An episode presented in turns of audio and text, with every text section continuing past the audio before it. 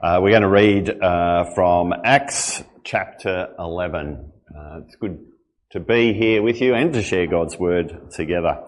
So from Acts chapter 11, we're going to read from verse 19 about the church in Antioch.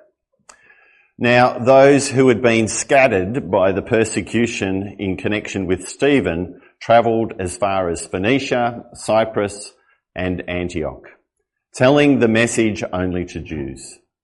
Some of them, however, men from Cyprus and Cyrene, went to Antioch and began to speak to Greeks also, telling them the good news about the Lord Jesus. The Lord's hand was with them and a great number of people believed and turned to the Lord. News of this reached the ears of the church in Jerusalem and they sent Barnabas to Antioch.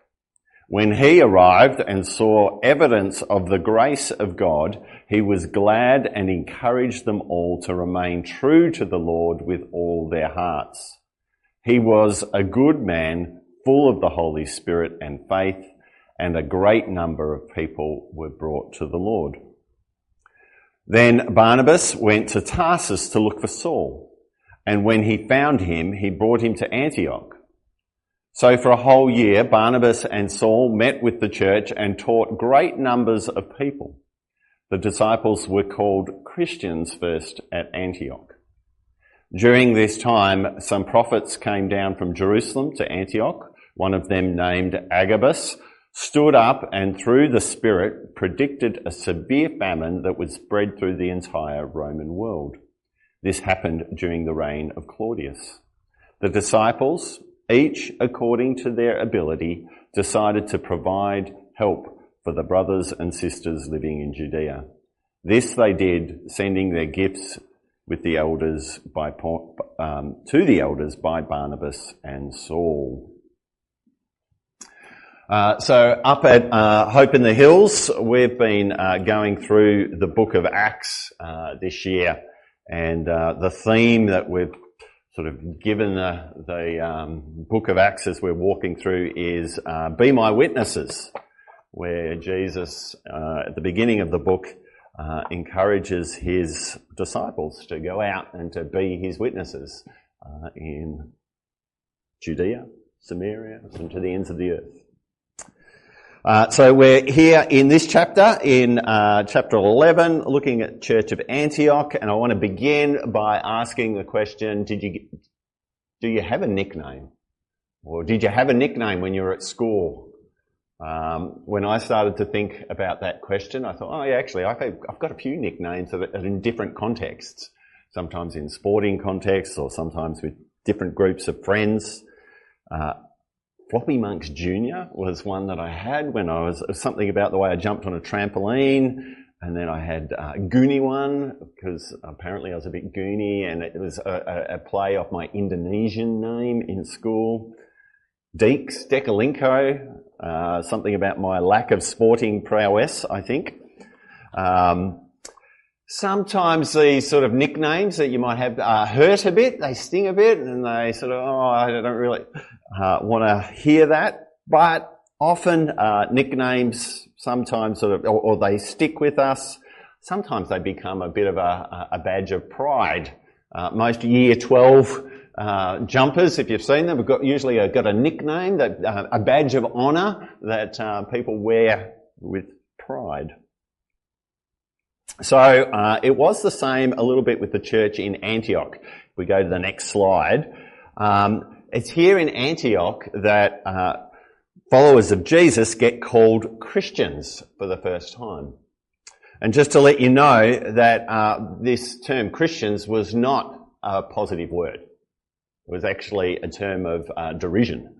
Uh, it's like, oh, you're one of those Christ people, one of those Christ followers what sort of loser are you is sort of behind the idea of the term Christian. Um, it's the nickname that they got. Uh, and particularly um, the Gentiles um, um, that had converted to Christianity probably would have been a target of that sort of uh, comment. Uh, they become sort of the, the laughing stock, I suppose, uh, and as we would know through history, they become um, the target of persecution uh, there's this uh, famous bit of graffiti that they found in uh, Rome, and uh, it says uh, Alexamenos worships his God, and uh, they have a picture of Jesus or a man-type figure on a cross with a donkey head, basically sort of making fun of who would worship someone that was crucified on a cross. So in Roman culture, crucif- being crucified was a sign of humiliation and, and um, total shame. What sort of losers would follow someone like this? Um,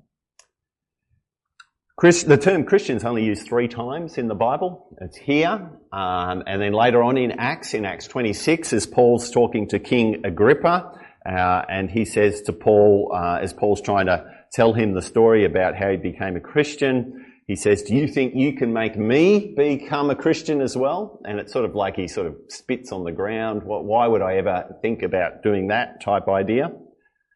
And then uh, the other time it gets used is in 1 Peter 4, when uh, uh, Peter says this. Uh, he says, if you sh- should suffer, it should be um, for one as being labelled as a Christian. Uh, if you are insulted because of the name of Christ, you are blessed, for the Spirit and the glory of God rests on you. However, if you suffer as a Christian, do not be ashamed, but praise God that you bear His name. And that's the nickname that they got in Antioch. And you get the sense that they actually wore it with pride. Because uh, it, it, sticks and it's stuck uh, through uh, the generations. Those Christ ones. These people in the city of Antioch would come to be known um, as those Christians, followers of Jesus. And so the question that we have, are we known by that name? Are we known in our circles as being followers of Christ? Uh, what would uh, the people of Pakenham say about PC3 people? Uh, sort of jumped on your website a bit today and it says, uh, oh, sorry, during the week, captivating uh, by Christ, cultivated in Christ, communicating Christ. That's sort of your sort of vision or mission statement. Is that what your neighbours say about you? Is that what your work colleagues are saying about you? That you, yeah, this person is captivated by Christ. They, they communicate about him. They talk about him. I think uh, as we read through passages, this is where the gospel confronts us. How are we known uh, in our, our circles? Um, and then uh, if we go to the next slide, I wonder whether you've ever been mocked for being a Christian, laughed at, or um, or even worse, bullied for being a Christian. Back at One Hope Church, when uh, we were back um, back oh, it's probably now about 15 years ago or something, maybe it's more, 20 years ago, um, we uh, made a connection with an Indigenous community in South Australia, in Yalata, and we would run short-term trips out there a couple of times a week, uh, a week, a year. Um, and one trip we were out there and uh, we were in Ceduna um, and about to head off to Yalata, and there was a group of uh, people, they were celebrating a wedding, I think. Um, they'd been drinking a bit and they sort of started chatting to us and they said, oh, what are you guys doing here in Ceduna? And we said, oh, we're actually from a church. We're going off to Yalata. And they started laughing at us and, and um, some of the guys would say, hey, hey, this is a group of, a church group and they're going out to Yalata. And they started going to us, uh, Yalata, the indigenous community out there. And they were saying, what, why would you do that? You, they're losers. Why would you do that? And so there's this inherent racism that was just so out there. Uh, and then they just basically paid out on us while we were there. It wasn't uh, a great experience, but something we reflected on and, and learnt about. Um, but there was a, another nickname that we got when we spent time in Yalata. Uh, we became known as that Christian mob. So people in Yalata would refer to as, oh, you're part of that Christian mob. Uh, you, were, you were up here last year, or um, and, and, as I was thinking about that, um, I was thinking about why did they call us that? Why do they call us that Christian mob? One, we, we came in and we, we interacted with the church there and we did some, some holiday programs through the church there. But I remember talking to um, one of the elders that worked in the, in the council, in the community, and he said, you guys got a name here because you keep coming back. He said, no one else comes back here. They might come for a visit once every now and then, and but they, they're, they're out of here. He said, you know, politicians, they come up here. Uh, they might have a meeting with, with, us as a council. They'll stay in a hotel 200 kilometres away and they'll drive in for a two hour meter and drive out. And, but you, you guys come and you stay with us and you, you get to know us and to, to love us. Um, and we began to wear that name with a badge of pride, that Christian mob that came back that displayed something of the love of God by just uh, being with, hanging out, engaging uh, with the people of Yalata. So if we go to the next slide, we need to ask the question, why here in Antioch, of all places, do the Christians get, or do the followers of Jesus get called Christian? Why in this city? This city, um, in the book, the rest of the book of Acts now becomes a bit of a focus. It moves a little bit from Jerusalem up uh, to Antioch. Uh, Antioch is um, much bigger than Jerusalem at this time. They reckon there's probably maybe 70, 80,000 people living in Jerusalem. In Antioch at this time, there's probably 200 to 250,000 people. One of the um, third biggest cities in the Roman Empire at the time. It was um, a wealthy, rich uh, city. Uh, like any cities, it had mix of rich and poor, and it had uh, good stuff that was happening in a lot of bad stuff that was happening in it as well.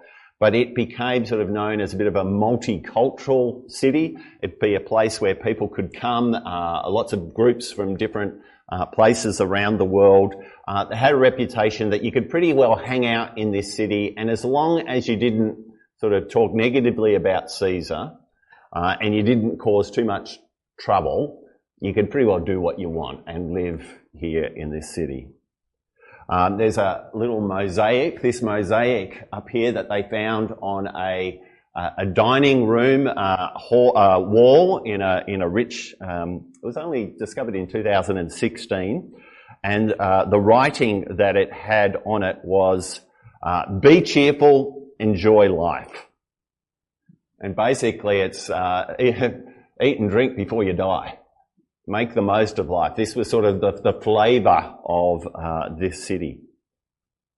Uh, there was even actually um, a large Jewish population in Antioch. Um, too, they could live in this city probably a bit more free of uh, persecution than uh, back in Jerusalem. Uh, there was, the city was built uh, on, a, on a river. There was um, built actually an island, part of the, the river, and that river flowed out onto the Mediterranean Sea and it became there was a quote um, that they that was going around about Antioch at the time, and it said that it was a cesspool that flowed its filth into the sea. It was a city that was stained with the vices of reckless and shameless sensuality. It was one of the strongholds of Satan. Uh, yet this city becomes the centre of Christianity pretty well from this point on. They reckon that by the end of the third century, there was probably about 100,000 Christians in Antioch. Um, by that time, the population of Antioch, they reckon, was about half a million people. And so that was about 20% of the population of this city became Christians over a, couple of hundred year. And so we've got to ask why?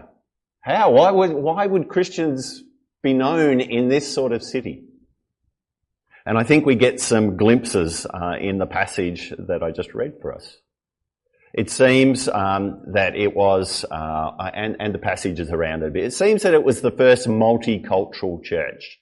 Actually, in Acts 13, if you've got your, your Bibles, you can have a look at that. In 13 verse 1, it talks about the leaders of this church. It was Barnabas, and then it was uh, Simeon called Niger, uh, Lucius of Cyrene, and then even um, Saul was in there as well. And so you get a reflection of all these different types of nationalities.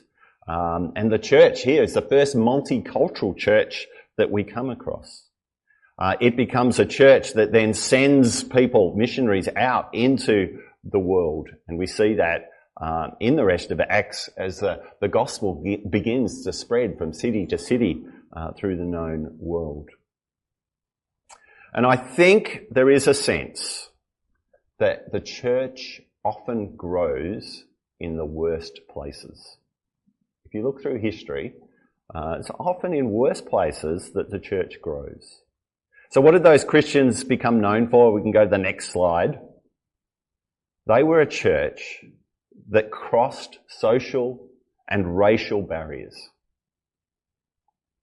They crossed class barriers. They crossed gender barriers. They crossed education barriers. These things didn't stop them interacting with people who were different to them. If you think even through the Gospels, you have uneducated fishermen hanging out with um, converted politicians, poor widows hanging out with rich men. These Christians began to get a reputation that all were welcome and all were equal in their midst.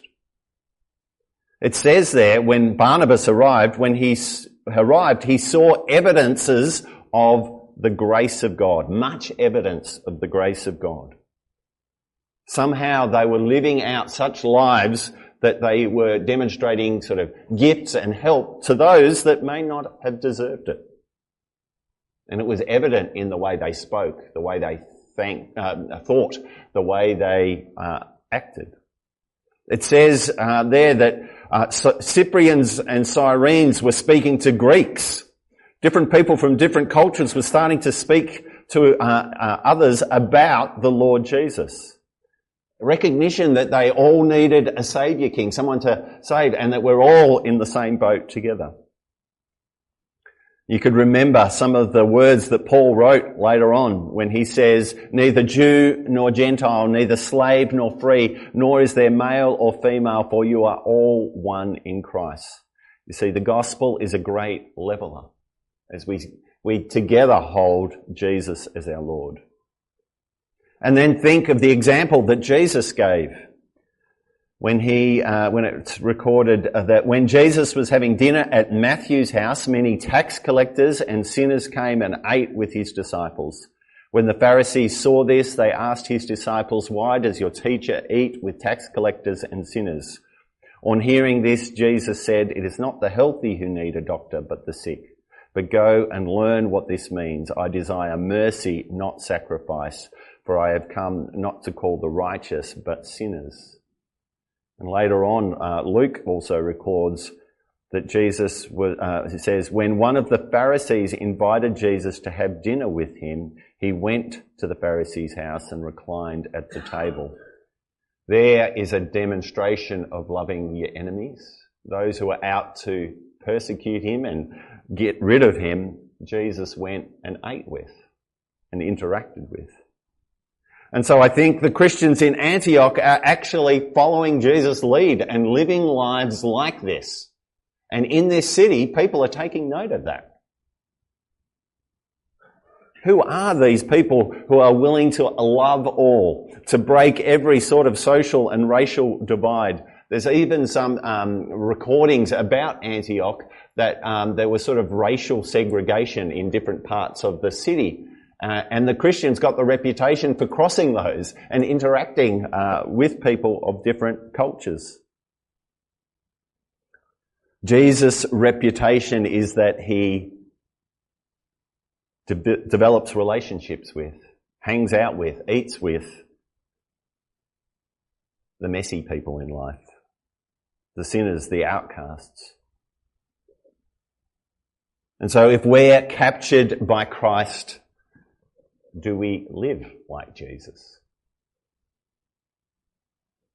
If we go next slide, so news reaches Jerusalem uh, about this. So they send Barnabas, which we've, um, we've heard, and um, he is a son of encouragement. That's what his name is. He's been captured by Jesus. He knows who Jesus is, and he, he lives this out. I love the description they give of him. He is a man full of wisdom and uh, sorry, uh, a good man full of the Holy Spirit and faith. I think what a mix. Wouldn't it be good if we were known as that good people that were full of the Spirit and faith? And he actually begins to make waves in the city as well, as people see him live that out, as he interacts with the people in this city. Because it says many people start following Jesus. Many people put their lives on the line because to say that Jesus was Lord was one of the things that probably put them in a death sentence instead of saying Caesar was Lord. And if you're caught saying that, it was a very dangerous thing. And yet, this church grows in this context. Barnabas does a remarkable thing. He actually goes uh, to Tarsus and gets Saul, Paul, and he brings him back. I think he recognizes there's a better preacher around, someone who's actually better than me at preaching the gospel to Gentiles in particular, and for a whole year they do this. And you get the sense now that the church is using its different gifts and its different talents, and as it sort of gets to the end, it says basically every disciple was using whatever they had in order to show the love of Christ in this city. Helping each other demonstrate what it meant to be followers of Jesus, to be one of those Christ ones. And so here in the midst of political, spiritual, and cultural filth and pressure, the church grows. We know that uh, crap makes good soil for growth. But the church actually needs to get its hands dirty in doing that. There was something about these people that was attractive as they lived their lives in this city. There was something different about the way they demonstrated love to their neighbours. The way they interacted with their work colleagues. Or the way they even treated their families. There was something about their leader that they reflected. Even uh, there's that bit where Agabus comes up, he uses his prophetic gift to talk about this famine, and it creates a response in the church. And, it, and, and the, the response is that the Gentile Christians raise money and send off to the Jews, Jewish church in Jerusalem. These are the Gentile Christians that probably would have suffered some of the Jewish uh, persecution or Jewish nickname of Gentile dogs we don't want anything to do with you. We keep, and now they are gathering their wealth and responding in grace to their Jewish brothers and sisters. So we have to ask, what's our reputation in our city?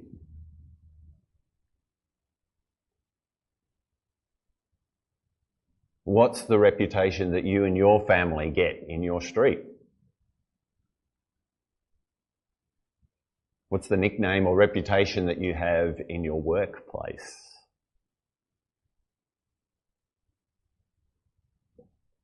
Are you known for getting your hands dirty some ways, crossing social, racial, education barriers in order to demonstrate the love of Christ and be a proclaimer? What do people in your sports club say about you? What nickname are they giving you? Because we realize often Christians don't get a great rep or have great nicknames, isn't it? We're usually known as those beep beep something Christians. You think about why, why, why are we known as that? Why, why would Christians be known as that? I think if you, if you, you dug into that, you'd probably see that Christians become hypocrites often known as being judgmental. They're known as bigot, bigots. That's sort of people who bring prejudice against others or they're antagonistic in that manner. These are not the sort of nicknames we want to get. And yes, sometimes we will be labelled by that, labelled uh, names that uh, are not honouring, even though we're living the truth. But we know all too often we can fall into those traps of being judgmental, isolate ourselves, look down our noses at others for whatever reason. So as we wrap up, last slide. Um, I don't know if you picked up this yet, but Antioch sounds a bit like Melbourne in 2023. One of the wealthiest slash maybe filthiest cities in the world. There's lots of political and social pressure in our city to stop us following Jesus. Not to mention his name, not to be out there for him. We're one of the most multicultural cities in the country. We have such diverse lifestyles and ranges of spirituality uh, in our city. Are we known? Are people seeing demonstrations of God's grace in the way we live? Do people notice our lifestyles? PC3, your, your, your claim is that we centre ourselves around Jesus, the way, the truth, and the life. Do people know that? Are they seeing that? Are they seeing you cross social, racial divides with the love of Jesus? The good news here in Pakenham. Last week I had an engagement with um, a guy that was part of the LGBTQ community. Um, he comes to one of our programs at church, and I thought, I wonder if he notices a difference here in the way that we treat him interact with him. There was um, a new, in, we live up in the hills in Tecoma. It's not that um, multicultural yet, but there's a new family just moved into our street that wear hijabs. And I thought, I wonder if their welcome is going to be different from our church people than maybe through their school or sporting club or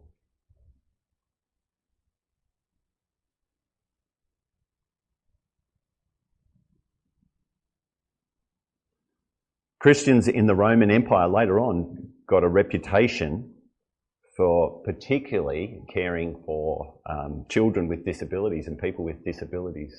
So in the Roman Empire, Greek culture, that, that was seen as um, shameful and often they were killed or put out in the street to die. And yet the church got a reputation for bringing uh, people living with disabilities into their communities, not just out of sympathy, but because they were equal and valued and brought in, brought uh, um, contribution to the community. There was friendship, contribution to uh, families' lives in those situations. So, PC3, as we wrestle with this text, what's your nickname here in this town? Hopefully, we're getting good nicknames or uh, describing the right actions of who we are. Are we known as good people full of the Holy Spirit and faith?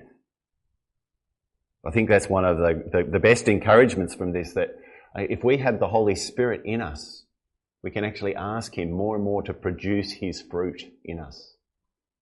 Because His fruit really shines in this sort of city fruits of love and joy and peace and patience and kindness and goodness and gentleness and self-control. That stuff people notice. So let's ask the Spirit to be producing fruit in us. Again, as we think about living like Jesus, maybe re-engage with the Gospels, have a read through how he lived, who he hung out with, the way he communicated with people the way he crossed so many racial, gender, economic, education barriers. So let us go out here from here this week each according to the abilities and gifts that we've been given, to be good people, full of the Holy Spirit and faith, be willing to get our hands dirty, crossing those barriers, to see God's name glorified and His church grown in this city. Let's pray. Lord and God, Heavenly Father, we thank you that you have called us from death to life. Lord Jesus, that you came from heaven to earth. You crossed every barrier that there could be. You left heaven, you came to this sin-filled earth. And you became our friends. You were willing to give your life for us. You demonstrated how to live life in this sin-filled world. You showed us how to show love and grace and mercy to sinful, messed up world. You showed yourself to us in that way. While we were still sinners, you died for us. And for that, we are so thankful. We thank you for the demonstration of your grace and mercy. And we pray to, we pray now that we would be full of your spirit and that we would go and do the same. That we would live like you and proclaim your good news in the name of Jesus. Amen.